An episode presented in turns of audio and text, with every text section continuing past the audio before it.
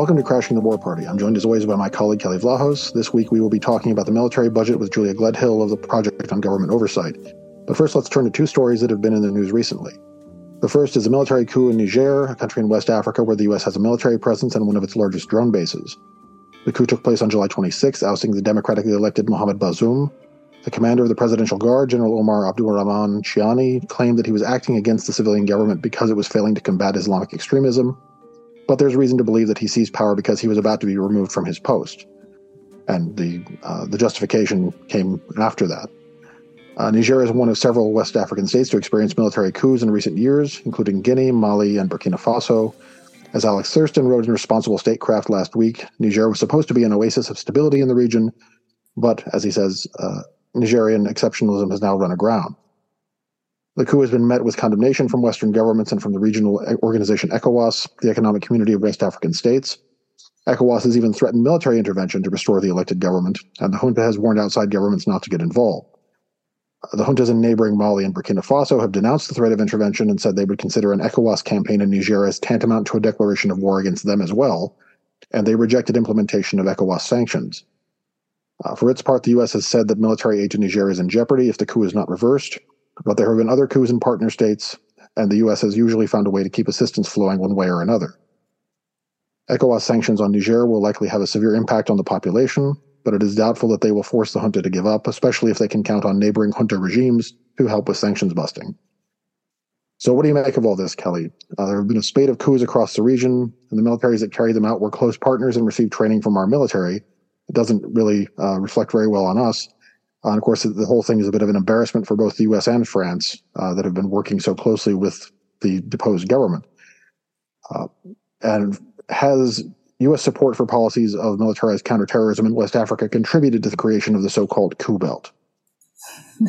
I hadn't heard the the phrase coup belt before, but I mean, it makes a lot of sense uh, for what's happening there. I mean, we've been covering uh, on this show and Responsible Statecraft all these coups for over a year now, and I'm starting to confuse one for the other.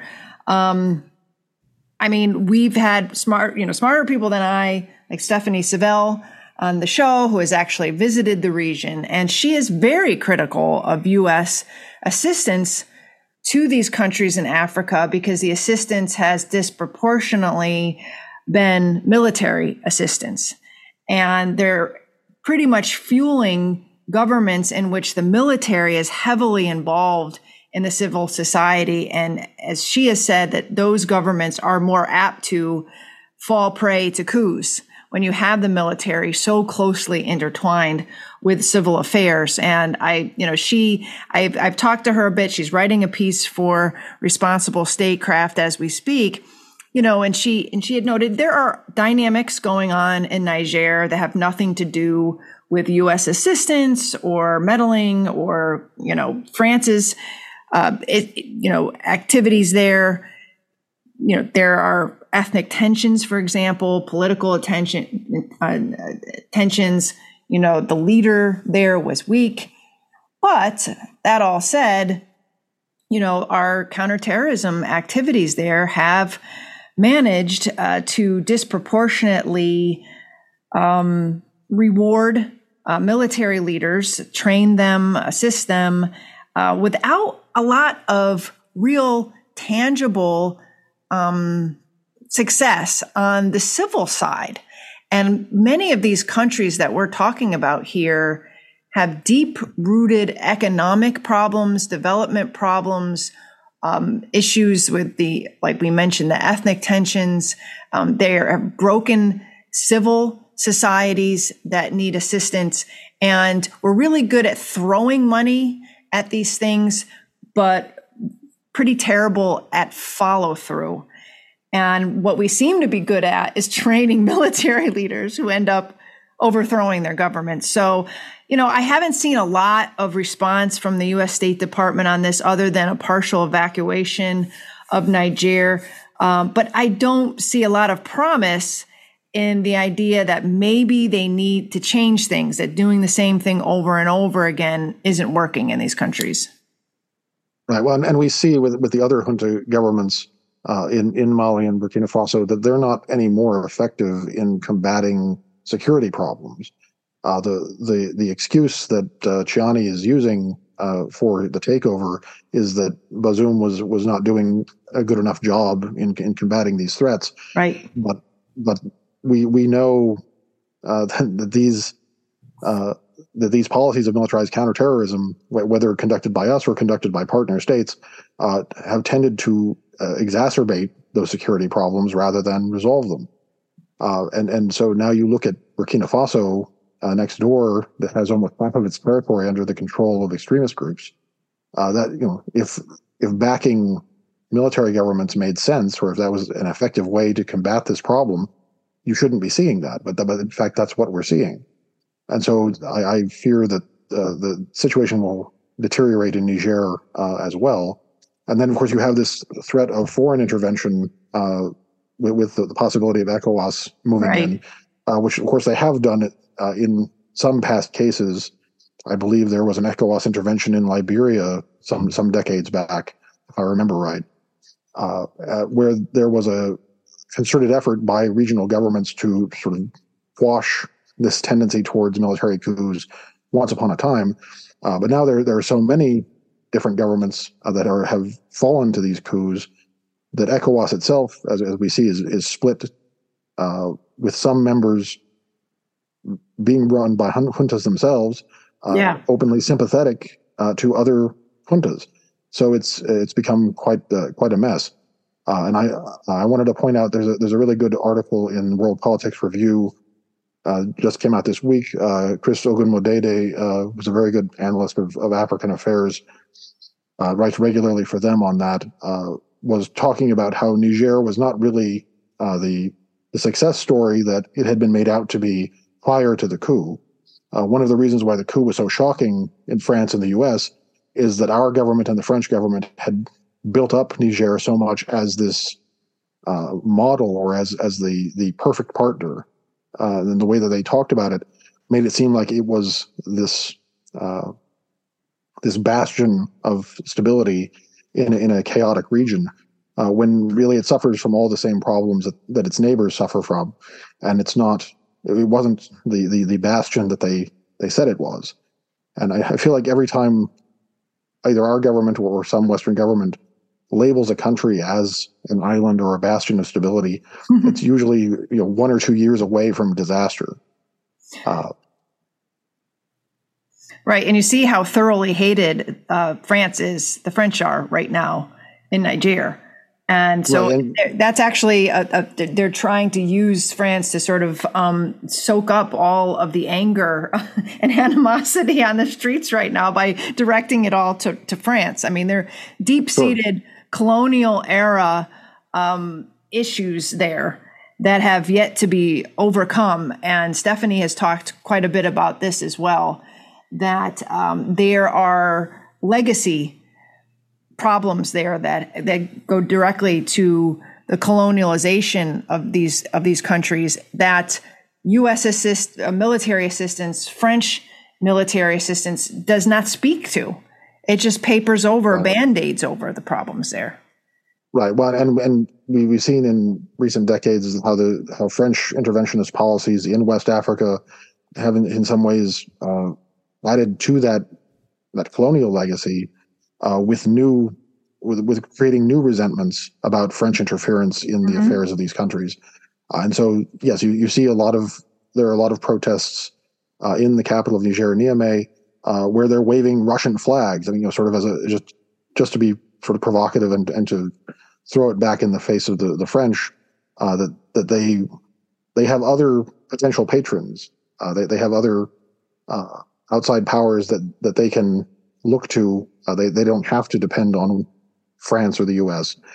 Uh, of course, th- this is getting uh, framed in a lot of Western coverage as uh, you know, well, Russia is winning and the U.S. and France are losing. But I, that's that's kind of reductive. That's not really the the most important part of this story. Uh, I'm sure that the Russians are are getting some satisfaction out of seeing a U.S. backed leader overthrown but that's that's not really uh, the, the, most relevant point. Um, one one of the things that that needs to be emphasized is that the the president who's been ousted had sort of long-running tensions with the military, uh, and and he was himself minister of the interior under the previous leader, uh, and during his tenure as minister of the interior, he presided over a fairly uh, nasty period uh, where Nigerian security forces were allowed to to run uh, run amok and, and do whatever they wanted. So while yes, he was the democratically elected leader, we should. He had his problems. uh, yeah, we, we, we shouldn't we shouldn't turn him into some sort of uh, sainted figure. No. Um, and I mean, certainly it would be it would be best for Niger if uh, the junta would hand power back to its civilian government, but it seems very unlikely to happen uh, under the circumstances. And I don't know that external actors are going to have much success in enforcing the issue. Uh, and I, I'm I'm afraid that intervention is going to end up making things worse down the line if if that is the route that they end up taking. Um, this shifting quickly to the other story that we wanted to talk about. Uh, there was a, a, report this week in the New York Times that the U.S. plans to move forward with the UN Security Council resolution authorizing a multinational force to intervene in Haiti. Uh, this idea keeps coming up in response to ongoing insecurity in Haiti, but it's gone nowhere because Washington can't find anyone that wants the job of leading the operation. Uh, the U.S. rightly doesn't want to be involved, but nobody else wants the job either. Uh, Canada was the preferred candidate for leading the force, but they turned down Biden when he came asking for it. Uh, uh, Trudeau said that he didn't want to get involved until there was a political consensus in Haiti. And of course, there is still no consensus in favor of outside intervention. Uh, but the push for intervention is back on, and this time Kenya is volunteering to send a thousand of their police officers to lead the way. Um, all the problems of outside intervention remain, and Kenya seems like an odd choice since their soldiers aren't going to be able to speak the language and won't be able to communicate uh, with the people there. Uh, any multinational force sent to Haiti is probably going to be inadequate to the task given the inherent difficulties of policing another country in the face of armed resistance. So I'm not sure uh, what this is actually supposed to achieve. Uh, but but what do you think, Kelley? Uh, and how concerned are you that the U.S. may end up getting pulled in uh, to intervene when so few other governments are going to step up? Yeah, I, I, I find it very problematic and heartbreaking, frankly, because when you look at what's going on on the ground on there, there and the, the gang violence, the poverty, um, they're just it's just chaos. It's chaos to a level I think that goes beyond some of these places that we've been talking about in Africa, even. And we're searching for ways to stanch the bleeding and a peacekeeping force or a rapid response force seems on the face of it a good idea. Like if if if they if the UN can't get it together to help another country in need what is it good for? I get that. But i also see that these peacekeeping forces in the past have actually been counterproductive in haiti. Um, they've brought cholera. They've brought sexual violence. They have not been able to um, address the root causes of what ails Haiti. So, you know, given that record, it's hard to see that a new force. And what I understand, Dan, is that they don't want to call it a UN peacekeeping force. They're calling it something else, but yet the UN seems to be putting it together or wants to put it together with Kenya leading. I don't know what the difference is. Maybe you can explain to me but I agree that Kenya, though it seems willing to lead, not sure they're the best ones. I under, you know, I guess the idea is that they are African, they're black, um, that they they might be able to associate better with the people on the ground there, but they don't speak the language, which I think is should be first and foremost a, a consideration. the communication between uh, any force, armed force that moves in there and the people on the ground. So I, I just don't know. I would love to see things turn around there. I just don't know how it happens. You have a government that's been accused of corruption, if not being directly involved in the assassination of the last president. He's the one that's calling uh, for this peacekeeping force to enter. Some, you know, people on the ground don't trust him and they don't trust that he will use this armed force for his own like Praetorian Guard, for example. And then there are all the other concerns about foreign interventions and how they haven't worked in the past. Um, but my goodness, it just seems that the Haitians just cannot get a break.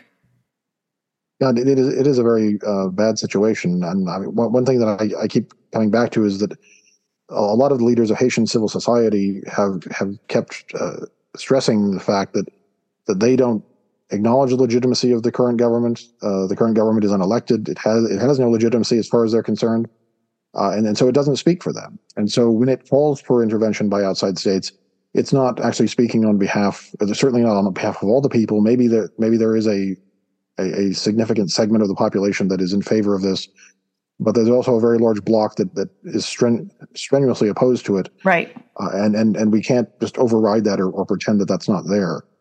And so uh, that that's one concern uh, in terms of the the way that it's organized or the way that it's being uh, sold.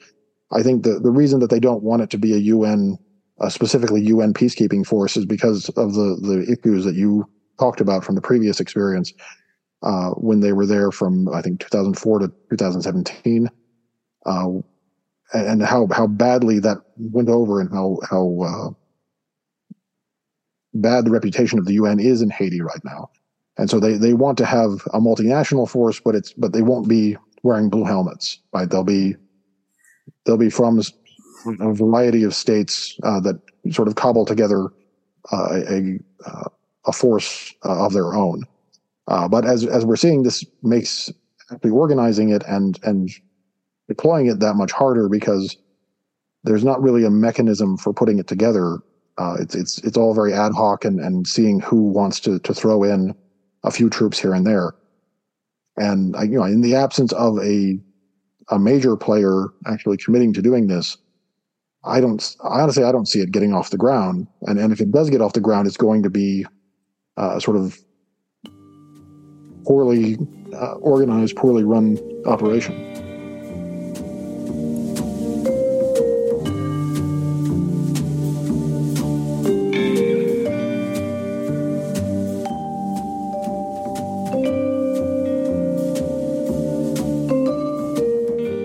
Our guest today is Julia Gledhill. She's an analyst at the Center for Defense Information at the Project on Government Oversight Previously, she was a foreign policy associate at the Friends Committee on National Legislation.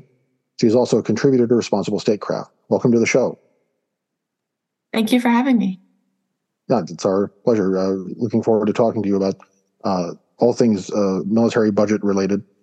Uh, earlier in the summer, you and Bill Hartung wrote a, about a huge loophole on military spending that was included in the budget deal that the president and Congress reached uh, earlier this year. Now, you compare this to the earlier Overseas Contingency Operation Fund that functioned as a slush fund for the Pentagon, and you said prepare yourself for slush fund two. Uh, so, how does that loophole work, and what will it mean for military spending going forward? Yeah, so as y'all know, the debt ceiling debacle was a six month long um, debate. Uh, McCarthy really had his work cut out for him trying to reach a deal on this. Um, the Biden admi- administration was pressing for a clean increase to the debt ceiling, while House Republicans really pushed for spending cuts along with work requirements to social programs like Medicaid and food stamps and temporary assistance for needy families. So there was there was a lot to lot to discuss there. Um, the Treasury Department warned the government that we could run out of money by early June, June 5th to be exact. Congress ended up cutting it really close, um, signing a deal, uh, a deal to Biden's desk June 3rd that suspended the debt ceiling, um, meaning that we basically capped spending at this year's levels, this fiscal year's levels, um, allowing uh, you know, defense to uh, rise to $886 billion, which we've seen authorized in both uh, versions of the NDAA, the annual defense policy bill at this point. Um, but as you say, there's this key loophole, loophole in which, um, you know, emergency or supplemental funding is not subject to this spending cap, this spending freeze. Um, and that opens the door to another overseas contingency operations like fund, wherein Congress can throw whatever they want into this like extra slush fund um, for Ukraine. Um, and while, you know, the Congressional Budget Office has said that this debt deal would reduce budget deficits, our annual deficits, um, which together um, create our, annual debt, um, could decrease those deficits by about a trillion and a half dollars over the next decade. Um, we really don't know what impact the this potential loophole could have on our ability to cut our deficits. Um, and so it's pretty performative. Um, and disappointing to see Congress return to this sort of slush fund. We know that OCO funding really got out of hand over the course of the wars in Iraq and Afghanistan. Um, it you know was really created post 9-11 um, with the intention of you know providing service members what they need on the ground or at least allegedly and it really turned into a way to just um, increase base budget funding. Um, and we saw that money um, just increased exponentially. Um, in 2006, about 71% of OCO funding was for on the ground needs like operations and force protection, while in 2019, only 32% of OCO funding supported those types of temporary activities. So I, I'm very, very concerned that this will happen with this new debt deal loophole, um, which is, you know, likely for Ukraine funding. Right, and we're seeing that already happening with with the upcoming Ukraine supplemental. Uh, there was reporting this week that the president is going to request that foreign military financing for Taiwan arms be included in the next Ukraine supplemental uh, to try to, I guess, sort of smuggle in aid for Taiwan along the way. Uh, it seems to me that that's a, a, deliberate effort to confuse two very different issues and make it harder to debate either one on the merits, and to try to sort of co-opt people that that want to arm Taiwan but maybe aren't as excited about arming Ukraine. Uh, and another notable thing about this is it's also the first time that military aid for Taiwan comes in the form of foreign military financing. Uh, so, what do you make of that move, and, and what uh, what do you think will happen there?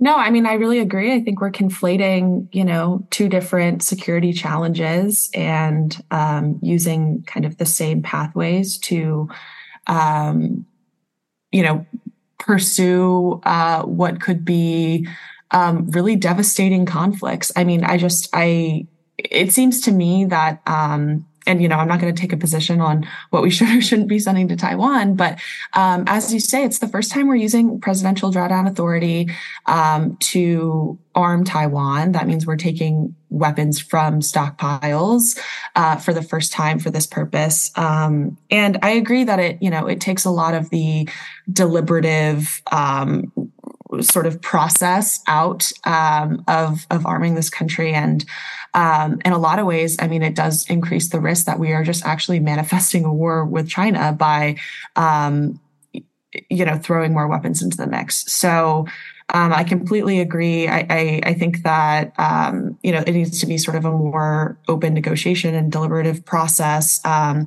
foreign military financing, in and of itself, is in my view, um, a way for us to subsidize our own arms industry through foreign governments, um, which is a wild concept when you think about it. Um, you know, giving other countries the money to buy weapons from private companies, private U.S. companies, um, which uh, yeah i mean I, I, do think it's getting out of hand. Um, the ndaa has you know significantly expanded the ukraine security assistance initiative as well.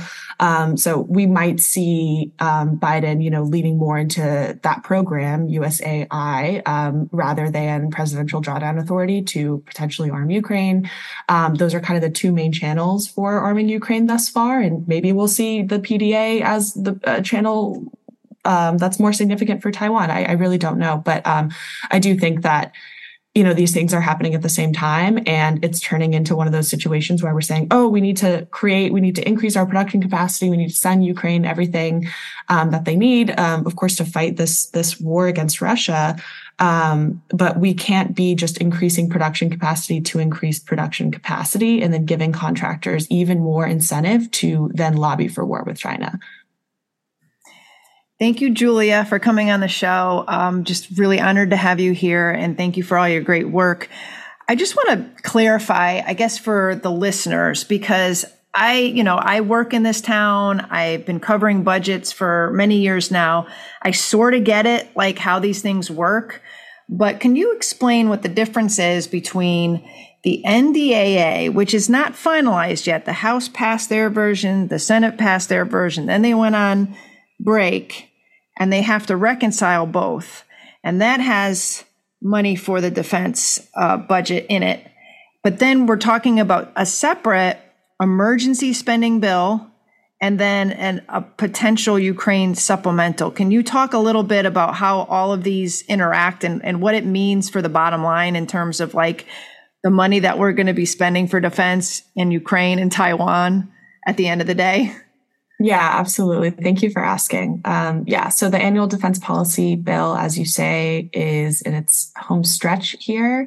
Um, since both chambers have passed their versions, you know, they have to kind of iron out the differences. Um, and that happens in this conference process. Uh, during slash after August recess when when uh, members of Congress are typically home and doing in district in district things. Um, but the NDAA, you know, it doesn't fully encapsulate all that we spend on national security spending, um, in part because it is this formal, you know, base budget request.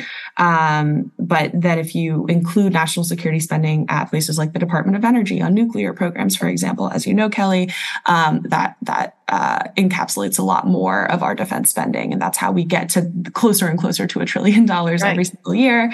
Um, and then supplementals are in the mix. Um, you know, the president has special authorities. Um, to uh, you know request emergency funding um, and congress can congress you know has that power of the purse to allocate um, to its discretion uh, and it really puts this upward pressure on our top line. Um, and that isn't necessarily encapsulated in the way that we talk about the defense budget and i think that that's a problem um, because it you know um, it's confusing for a reason right? Uh, uh, it's not easily navigable in part because um, you know the powers that be don't necessarily want the people to see how much of their money is going to defense. I mean defense is already about half of our discretionary spending the money that congress has to allocate every single year.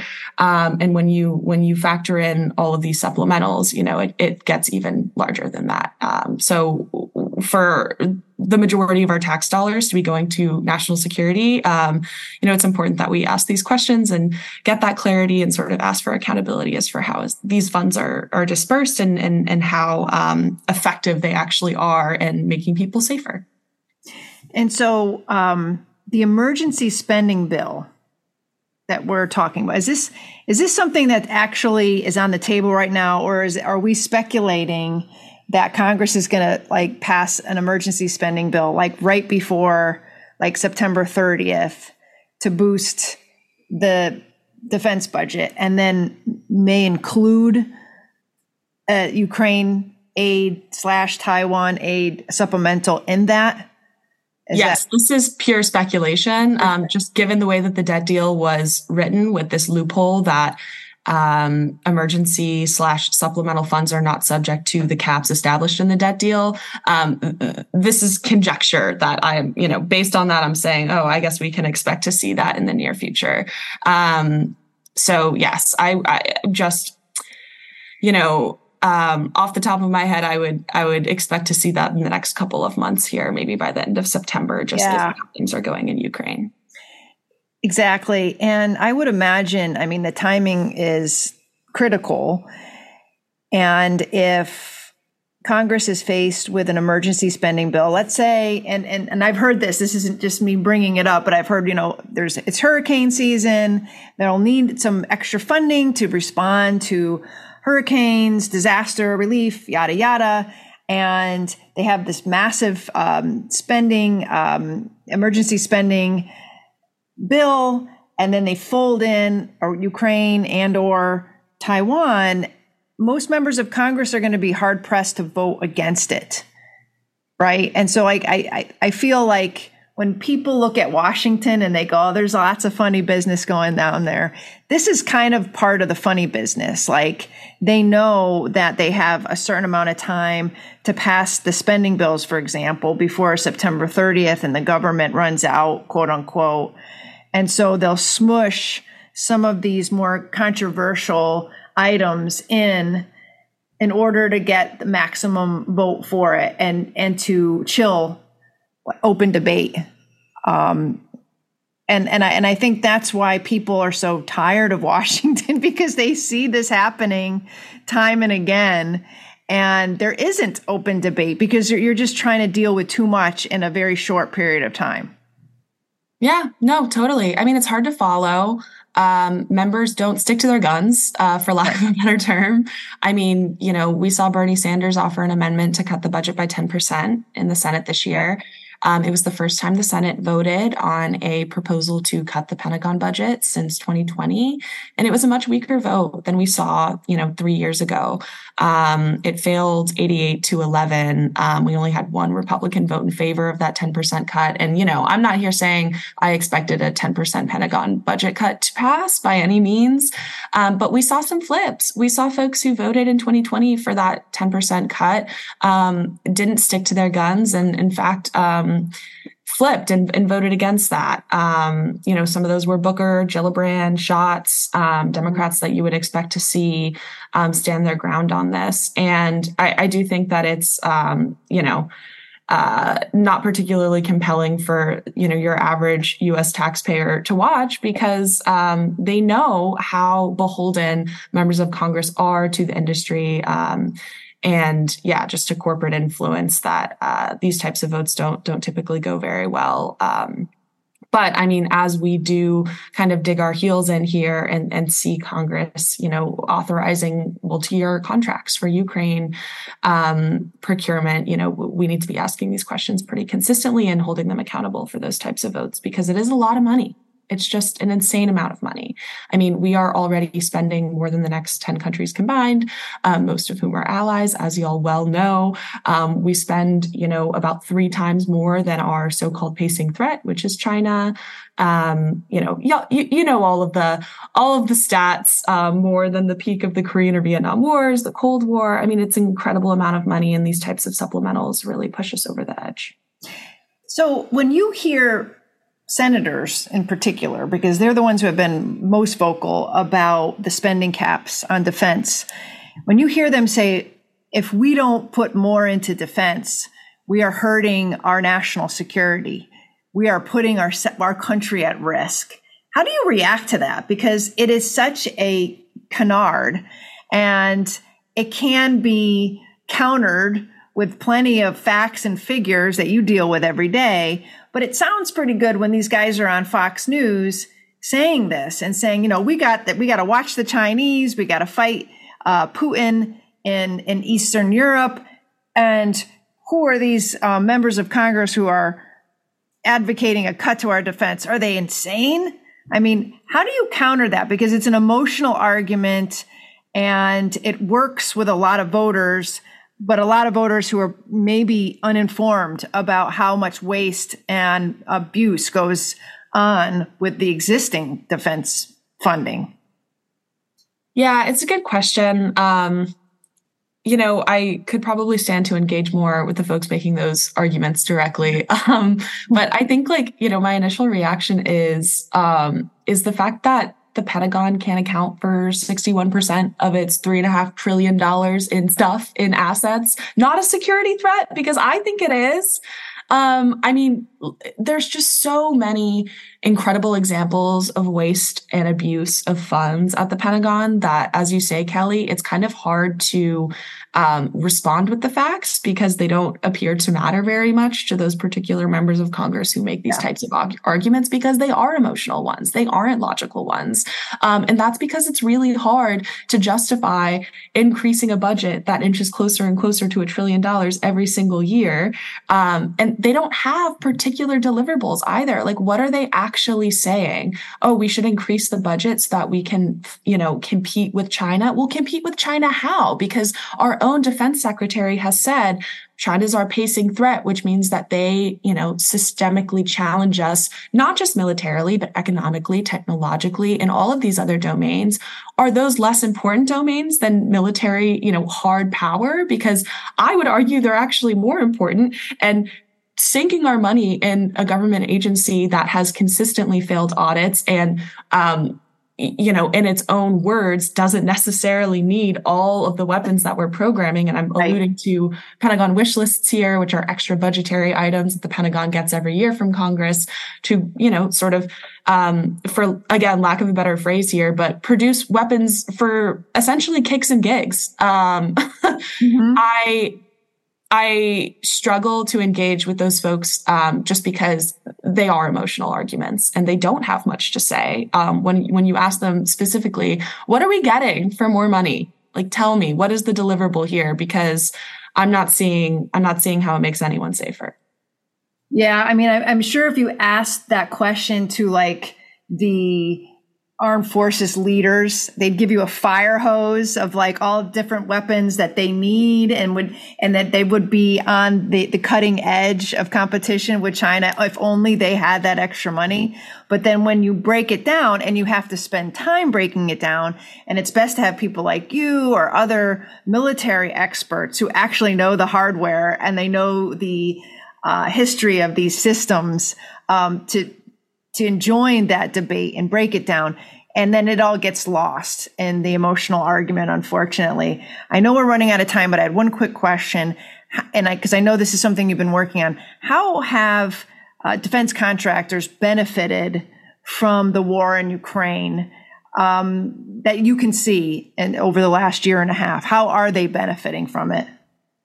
Yeah, so I think that you know Ukraine has given them greater ability to um, kind of sink into the trends over the past 25 years, and one in particular is this incredible um, increase in you know service contracting, for example. Um, service contracting has more than doubled in the past 25 years, reaching you know over 200 billion in, in fiscal year 2022. Um, we've seen military spending in general become a lot more capital intensive, and by that I mean it's a lot more focused on weapons procurement, research and development. Um, as y'all know, the Pentagon is a major source of funding for that type of research and development and focus on weapons production. Um, you know, not just in private companies, but also research institutions that are federally funded. Um, and in the context of Ukraine, you know, we've seen these contractors dig into those trends and say, okay, um, now we have this, you know, war in Europe, and we really need to ramp up our production capacity in a way that we haven't for a very long time, and in fact, intentionally uh, decreased um, at the end of the Cold War, uh, and they're seeing this as an opportunity to, as um, you know, me and my colleague over at the Quincy Institute, Bill Bill Hartung, have have written to permanently expand weapons production capacity. And we were kind of talking about this a few minutes ago, but um, when we get to this point where Congress is authorizing, for example, multi-year contracts and um, sort of allowing companies to dig into uh, their sort of uh, service contracting and um, uh, DoD's reliance on them for these types of services, um, they are able to increase capacity in a way that's going to give them even more power to to hold on to it and say argue for you know weapons production a la Taiwan or China. Um, and so it's kind of a vicious cycle insofar as they've already really consolidated as an industry, um, built power in terms of influencing Congress, um, and uh, you know put the Pentagon in a spot where they can't actually change anything because they're so reliant on these companies um, to produce things, to provide services. Um, the companies own a lot of the technological data for some of these weapon systems. Um, and Ukraine is just exacerbating all of those existing issues that cost the taxpayer a lot of money. The Pentagon would save a lot by um, doing more of this work themselves instead of outsourcing it. And the worst part about this is that these companies aren't even often doing it themselves. They're outsourcing like 60 to 70% of the actual legwork to small, smaller contractors. And then the government has no idea like what's going on at that level because of contract privity. So I would just say that, you know, Ukraine has given them this ability to dig into the trends that have already been happening over the long term, yeah. um, giving them just an incredible power over Congress and defense policy in such a way that will likely um, expand production capacity in a way that they're going to hold on to for a really long time. Mm-hmm. And their way of doing that is advocating for war, frankly. Yep. Yep yeah, unfortunately, we have to close on on that uh, somewhat discouraging note. But uh, wanted to thank you again for coming on the show, uh, Julia Gledhill of the Project on Government Oversight. Uh, thanks for being here. Thank you for having me. Thanks, Julia. I appreciate it, y'all.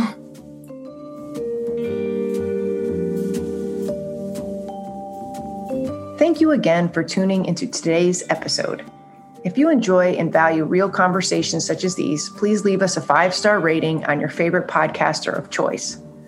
Right now, Crashing the War Party can be found on Stitcher, TuneIn, and at Substack at crashingthewarparty.substack.com, where you can also sign up for our newsletter. Special thanks to our editor, Remzo W. Martinez, the Crashing the War Party team, and to you, our listeners.